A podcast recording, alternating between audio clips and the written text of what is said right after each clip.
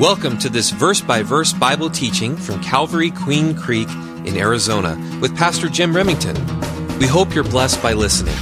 Romans 10:17 says, "Faith comes by hearing, and hearing by the Word of God." For more information, please visit calvaryqueencreek.org. Well, if you're new or visiting, what we're doing is we're going through the book of Acts. And so we find ourselves this morning in Acts chapter 24. And a lot of times I'll read the text, but we're going to cover 26 verses, so we'll read it as we go for the sake of time. So Acts chapter 24, and we're going to go through verses 1 through 26. Father, we thank you for that encouraging word. As we're going to see, Paul is going to share his testimony now before authorities, magistrates, people that need Jesus, and he is not ashamed. He is not bashful. He's not arrogant. He's not prideful. He's humble. He does it with love, grace, and mercy, knowing where he came from. And so, Father, we thank you for this testimony that we're going to see. And we take that encouragement personally ourselves, that we would pray this week as we've been doing over the years. Lord, who would you have us to go minister to?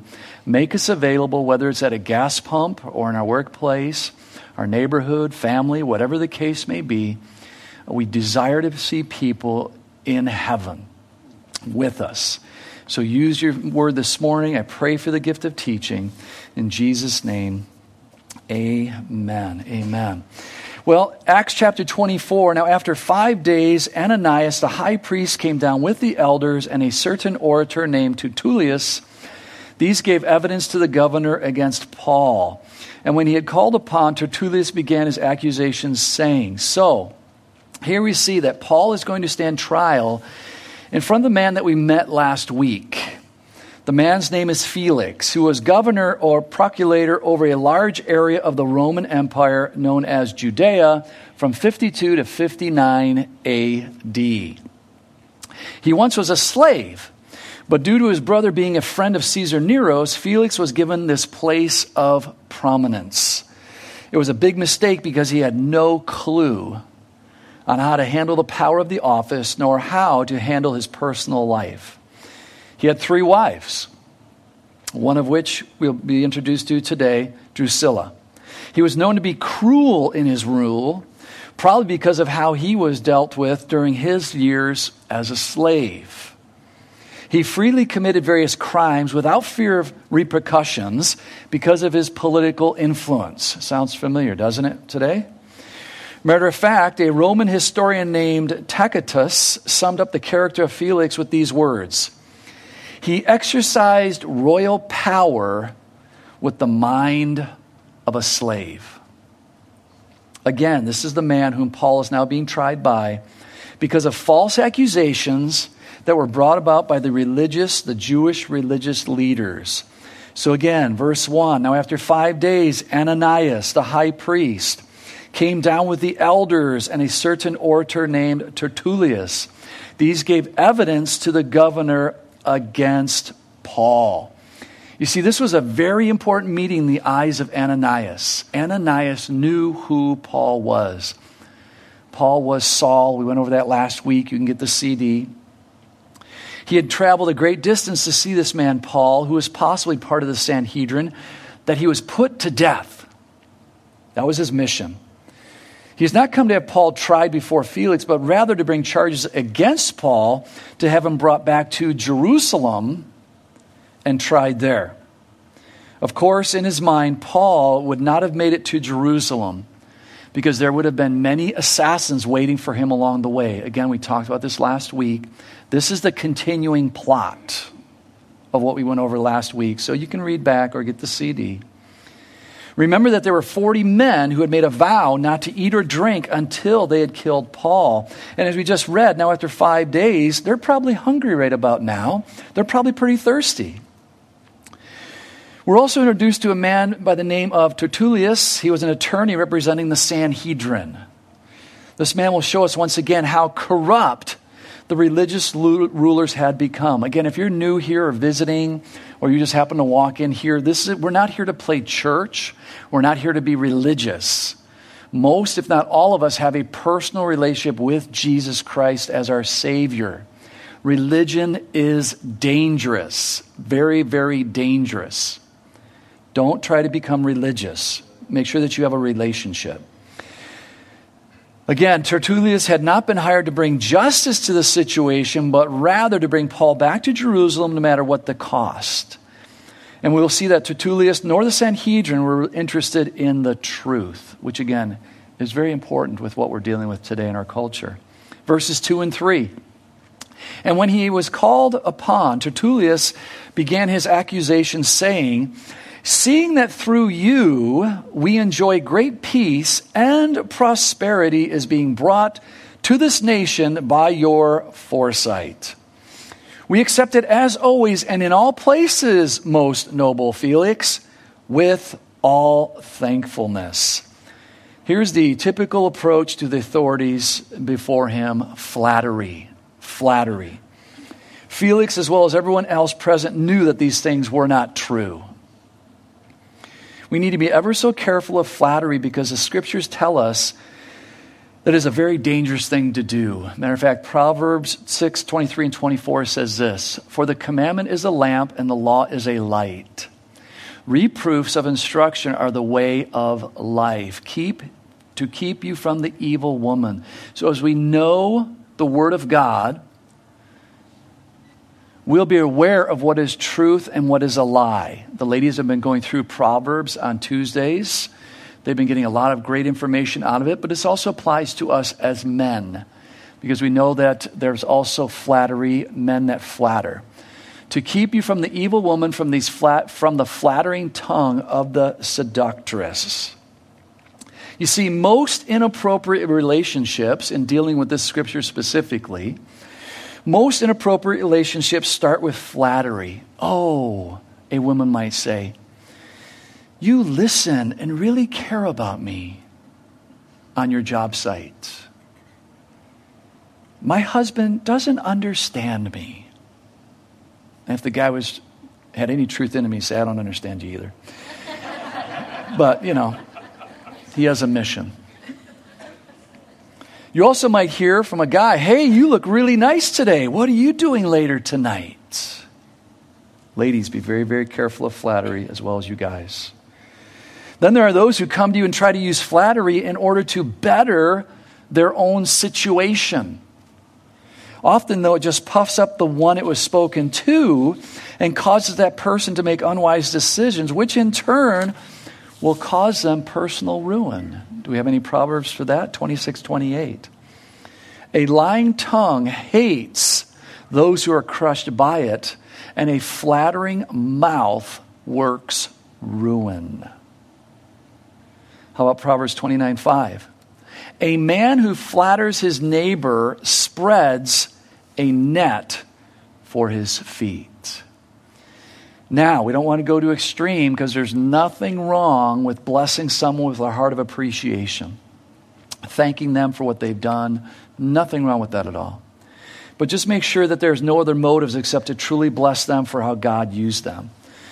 So let's look at 1 Thessalonians chapter 2. Let's look at 1 Thessalonians chapter 2. Again, if you're new or visiting, the team puts together slides. The little white cross on the slide will show you in your Bible roughly where it is. And again, I encourage you to have a paper Bible. If you haven't been following the news, you have now learned that certain people, high-tech people, can shut you off from certain information, whether you like it or not. And so if your application, your app on your phone is directly linked to the internet, if it's not downloaded onto it, you can be shut off from that. And you might think, "Oh, that'll never happen." Well, you need to wake up because it's already happening. So you can be shut off from that. So I encourage you to have a paper Bible. Now, if you have it on your device, I'm not going against that. But really try to have a paper Bible. It's so important that you can go through it. Let's look at 1 Thessalonians chapter 2 says this: For our exhortation. Now, again, what are we talking about? Flattery. "For our exhortation did not come from error or uncleanness, nor was it in deceit. We weren't encouraging you or exhorting you for personal gain. We weren't schmoozing you because we wanted your vote.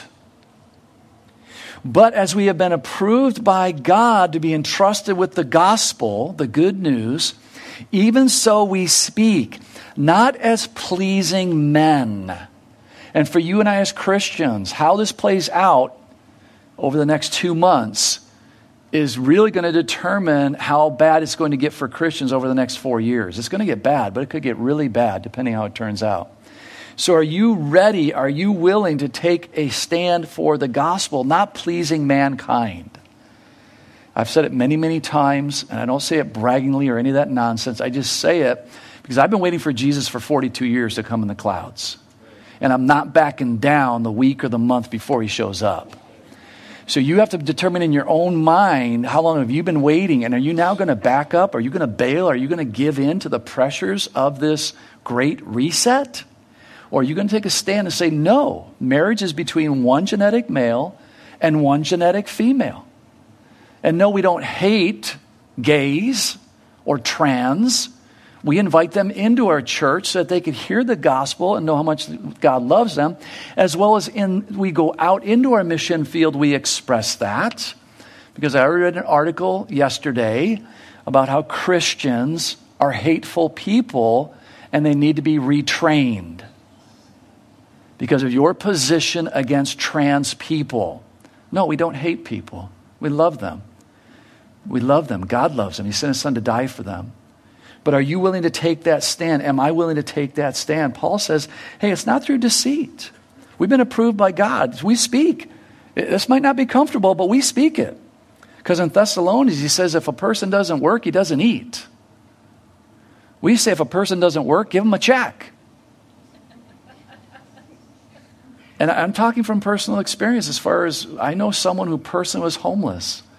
And they told me, you know what? When we go to one church, they give us a list of all the other food banks and of all the agencies that will help us. And so I don't mind being homeless because I get free food and I have agencies that give me everything I need. What are we doing as a society? Instead of saying, no, you need a job. We'll help you to a certain point and then that's it. You need to get busy. Not as pleasing men, but God who tests our hearts. For neither at any time do we use flattering words, as you know. And this has creeped into the church, guys, into Christianity. Churches that will just accept everybody. Oh, we just accept you. Oh, we love you. Oh, no sin. Living together, not a problem. Medicinal marijuana, oh, that's wonderful. No, it's not. It's from the pit of hell. Did not use flattering words, as you know, nor a cloak for covetousness. Notice God is our witness. We're back in Acts chapter 24, 4 through 9.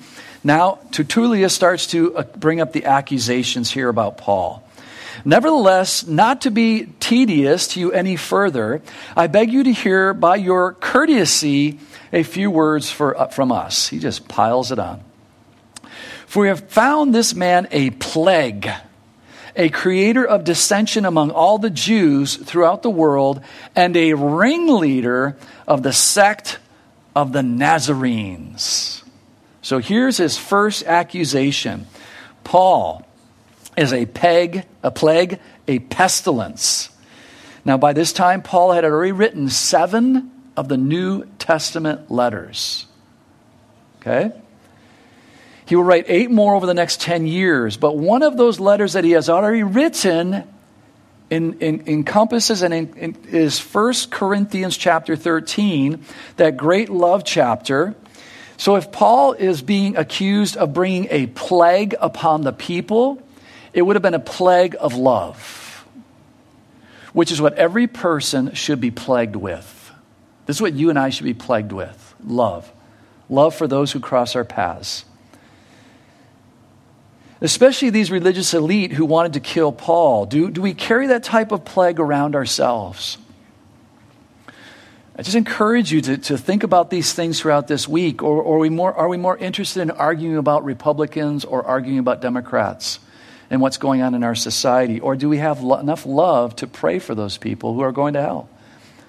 Great, they're going to have power for how long? 4 years. Okay, what's going to happen after that? They're going to die without Jesus if they don't get him before. So their power is very short-lived, guys. Remember what Paul is being accused of here. Falsely accused, of course, but accused. And as we study this, let's ask ourselves if we would be found guilty of these things that Paul is being found guilty of. Do we carry the plague of love, grace, mercy? Those attributes can be very infectious and contagious. We just heard the story from the Gideons this morning. The truth.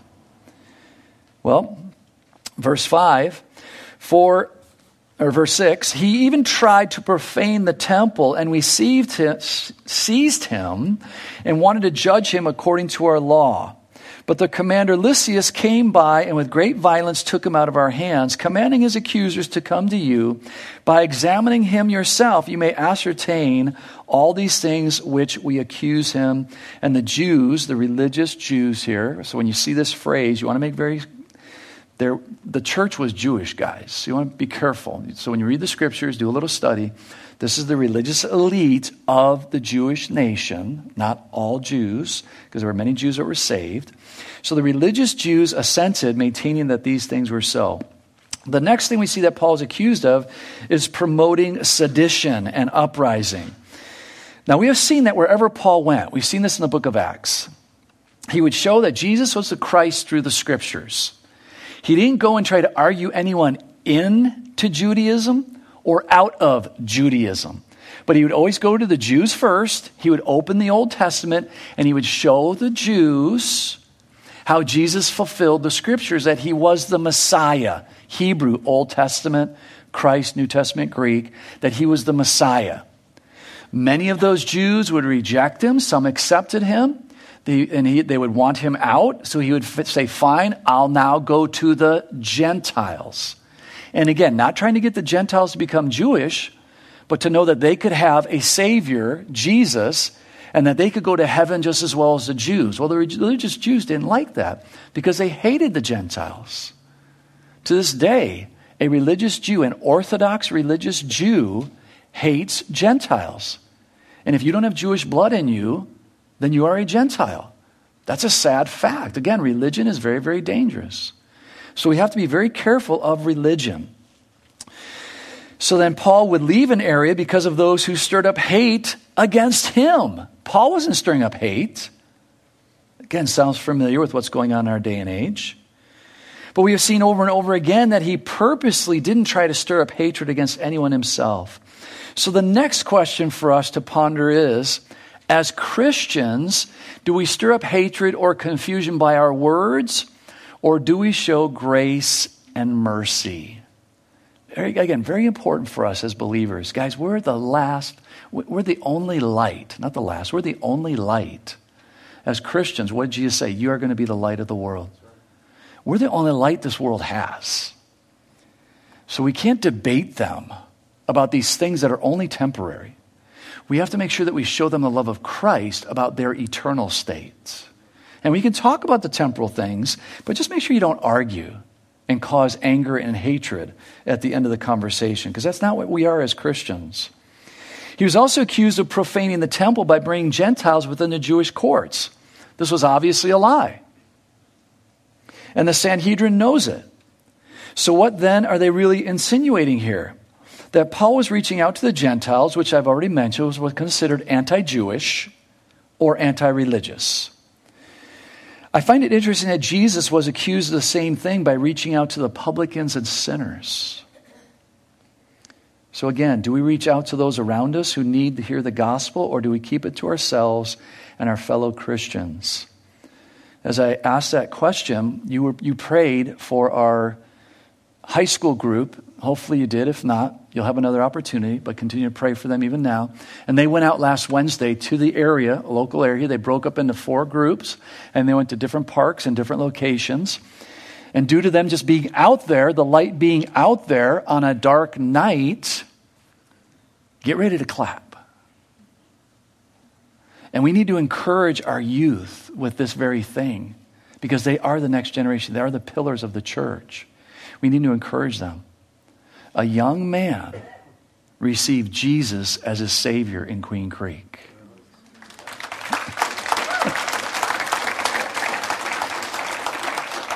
And it was a high schooler that was available because that young man was a high schooler. And that high schooler identified, and his name is Q. That's all he gave us. My name is Q. So I would encourage you to pray for Q. Q received Jesus as his Savior. That his roots would go deep, and that he'd get connected into a Bible-believing church, and that he'd become an on-fire Paul. Guys, this is reality. The youth want to be used, and that's why we focus on the youth in our church. And we all need to be focused on the youth, because they're the ones that the world is focusing on right now. And you old people, you're going bye-bye if they get their way. They're being trained. You old people, you're of no value. And part of Biden's administration is bringing on a person who literally said that.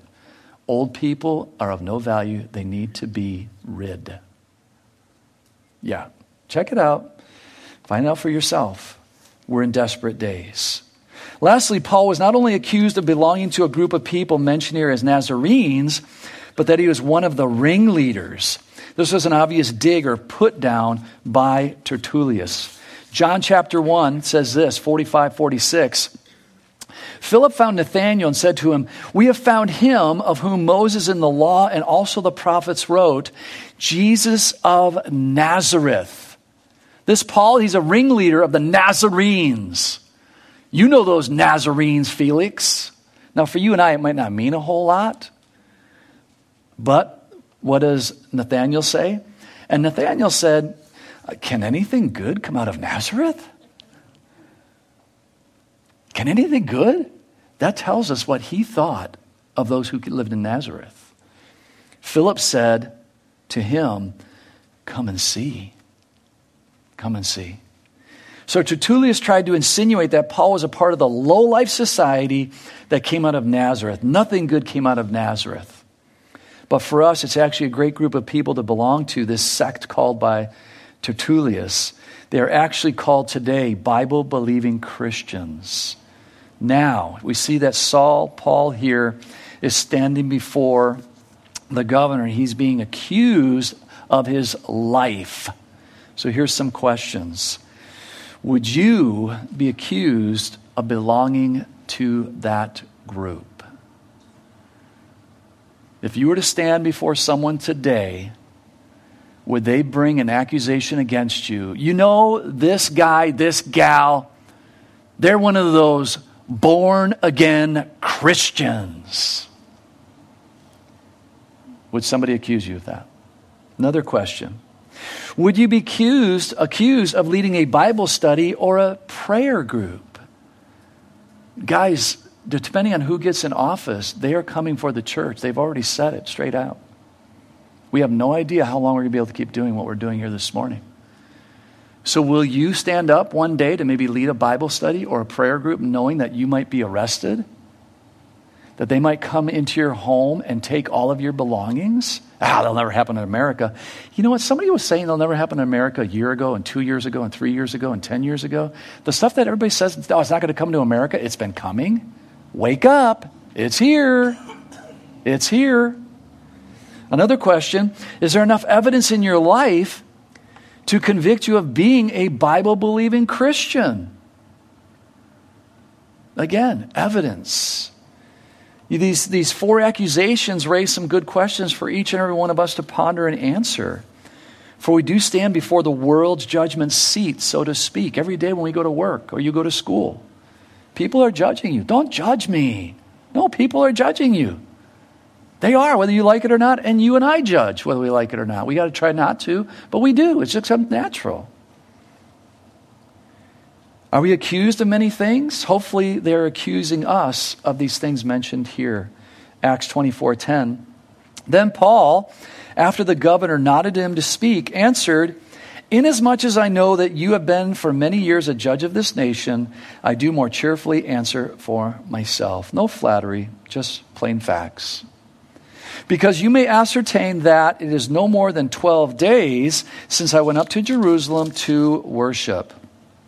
And they neither found me in the temple disputing with anyone, nor inciting the crowd, neither in the synagogues or in the city. Nor can they prove the things of which they now accuse me. But this I confess to you, that according to the way, Christianity, which they call a sect, so I worship the God of my fathers, believing all things that which were written in the law and the prophets. Paul going back to the word of God. And I have hope in God, which they themselves also accept, that there will be a resurrection of the dead, both of the just and the unjust. This being so, I myself always strive to have a conscience without offense towards God and men. And we again talked about that last week, so get the CD. Now, after many years, I came to bring alms and offerings to my nation, in the midst of which some Jews from Asia found me purified in the temple, neither with mob nor with tumult. They ought to have been here before you to object if they had anything against me. Or else, let those who are here themselves say if they found any wrongdoing in me while I stood before the council. Unless it is for this one statement which I cried out, standing among them, concerning the resurrection of the dead, I am being judged by you this day. But when Felix heard these things, having more accurate knowledge of the way, so now isn't that interesting? Felix knew, maybe it was through Paul, maybe it was through his wife, maybe it was through someone else. We know that the word of God is being propagated throughout the Roman Empire. But he says, having more accurate knowledge of the way, he adjourned the proceedings and said, when Lysias the commander comes down, I will make a decision for your case. It's very interesting. By this time, Paul had already written the book of Romans. The book of Romans. Again, Felix being the governor, maybe he had even heard about this letter, this book. Verse 23. So he commanded the centurion to keep Paul and let him have liberty, and told him not to forbid any of his friends to provide for or visit him. This verse raises a good question about the brethren, though, as I read this verse. Think about this, guys, as the culture we're in, the day we're in. Think about this. Where was James?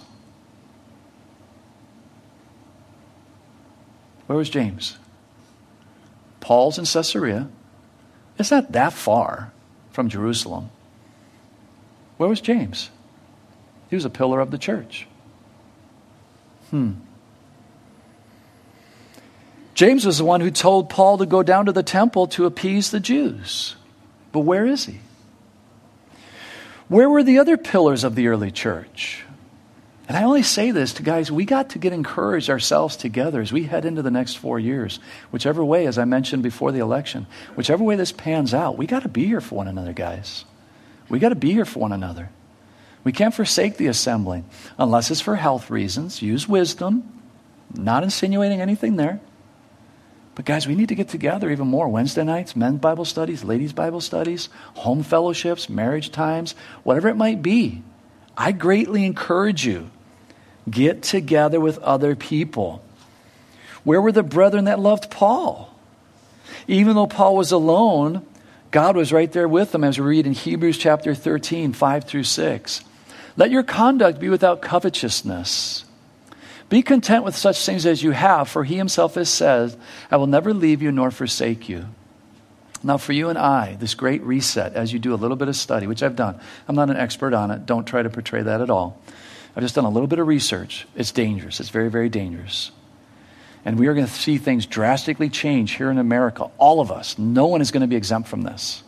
All of us are going to see drastic changes to the way of our lives. If this gets fully implemented, which it will, because the Bible said it will. So you better start being prepared now. Being prepared now. And what does covetous mean to you? Do your possessions have you, or do you have your possessions? Are you willing to let go of your possessions for Jesus? Or do you have such a tight hold on your possessions that you're willing to die for those possessions? Nobody's going to take my possessions from me. The Constitution says these are mine. Yeah, what does the Bible say? You don't have anything. It all belongs to God, and he's given it to you on loan. Use it for his glory. It's not yours. So we may boldly say, the Lord is my helper. I will not fear. I will not fear. What can man do to me? Well, we'll fine you, we'll arrest you, we'll lock you up. Praise God, I'll have a prison ministry. Okay, is that the worst you're going to do? No, we're going to kill you. Oh, praise God. I'm so excited about that. I've been looking forward to this for 42 years. Bring it on. I want to go home to Jesus. Let's look at Daniel. Let's look at Daniel chapter 1. We're now done with that, but let's just see something about Daniel. And a brother this week sent me a little email, an exhortive email, and I took it to heart. And I, that's really cool. I like that. So we have time. So let's look at Daniel. Daniel 1:6 says this, "Now from among those of the sons of Judah were Daniel, Hananiah, and Mishael." Hananiah and Mishael and Azariah. You better know them as who? Shadrach, Meshach, and Abednego. But though through their Hebrew name, Hananiah, Mishael, and Azariah. Let's look at Daniel chapter 3. Daniel chapter 3. Nebuchadnezzar king made an image of gold whose height was 60 cubits and its width 6 cubits. He set it up in the plain of Dura in the province of Babylon. And the king, Nebuchadnezzar, sent word to gather together the satraps, the administrators, the governors, the counselors, the treasurers, the judges, the magistrates, and all the officials of the provinces to come to the dedication of the image which King Nebuchadnezzar had set up. So the satraps, the administrators, the governors, the counselors, the treasurers, the judges, the magistrates, and all the officials of the provinces gathered together for the dedication of the image that King Nebuchadnezzar had set up. And they stood before the image that Nebuchadnezzar had set up. Then a herald cried aloud, "To you it is commanded, O peoples, nations, and languages." So everyone gathered. No one's exempt. "That at the time you hear the sound of the horn, flute, harp, lyre, and psaltery, in symphony with all kinds of music, you shall fall down and worship the gold image that Nebuchadnezzar has set up. And whoever does not fall down and worship shall be cast immediately into the midst of a burning, fiery furnace." Either or. So at that time, when all the people heard the sound of the horn, flute, harp, lyre, symphony, and all kinds of music, all the people, nations, and languages fell down and worshiped the golden image which King Nebuchadnezzar had set up. Therefore, at the time, certain Chaldeans came forward and accused the Jews. I think this is going to be accused the Christians in the next 4 years for not bowing down to what we're going to be instructed to do. Again, if you don't think this is reality, you obviously are not listening to governors in California, Oregon, and Washington. The governor in Oregon canceled Thanksgiving. You're not allowed. If you have more than 8 people, so if you have 8 kids, you're going to have to leave 2 of them outside. They can't be at the dinner. This is real. And how many people they're living in fear. They're going to obey this edict out of fear. Out of fear. Fear brings control. Verse 11, "And whoever does not fall down and worship shall be cast in the midst of the fiery furnace. There are certain Jews whom you have set over the affairs of the province of Babylon, Shadrach, Meshach, and Abednego." Notice that. Leaders, rulers. You're the one who set them up. "They do not serve your gods or worship the gold image which you set up." Then Nebuchadnezzar, in rage and fury, gave the command to bring Shadrach, Meshach, and Abednego. So they brought these men before the king. Nebuchadnezzar spoke, saying to them, "Is it true, Shadrach, Meshach, and Abednego, that you do not serve my gods or worship the golden image which I set up? Now, if you are ready at the time to hear the sound of the horn, flute, harp, lyre, and psaltery, in symphony with all kinds of music, and you shall fall down and worship the image which I made, good. But if you do not worship, you shall be cast immediately into the midst of the burning fiery furnace. And who is the God?" Notice, little g. "And who is the God who will deliver you from my hands?" Shadrach, Meshach, and Abednego answered and said to the king, "O Nebuchadnezzar, we have no need to answer you in this matter. If that is the case, our God whom we serve," notice big G, there is only one God, "our God whom we serve is able to deliver us from the burning fiery furnace. And he will deliver us from your hand, O king." Notice lower k. "But if not, let it be known to you, O king, that we do not serve your gods, nor will we worship the golden image which you have set up." Christians right here. Is that the worst you're going to do? You're going to kill us? Nah.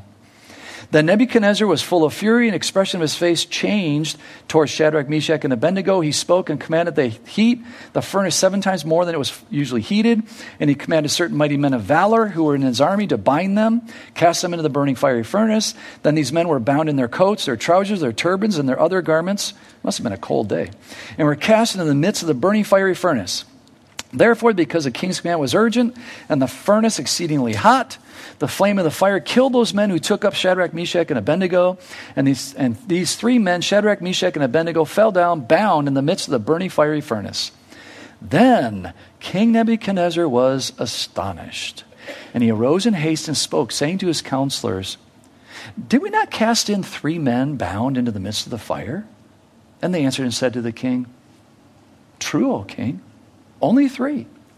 "Look," the king answered, "I see 4 men loose, walking in the midst of the fire, and they are not hurt." And notice what Uncle Neb says here. "And the form of the 4th is like the Son of God." I personally believe this was Jesus, a Christophany, an appearance of Christ in the Old Testament.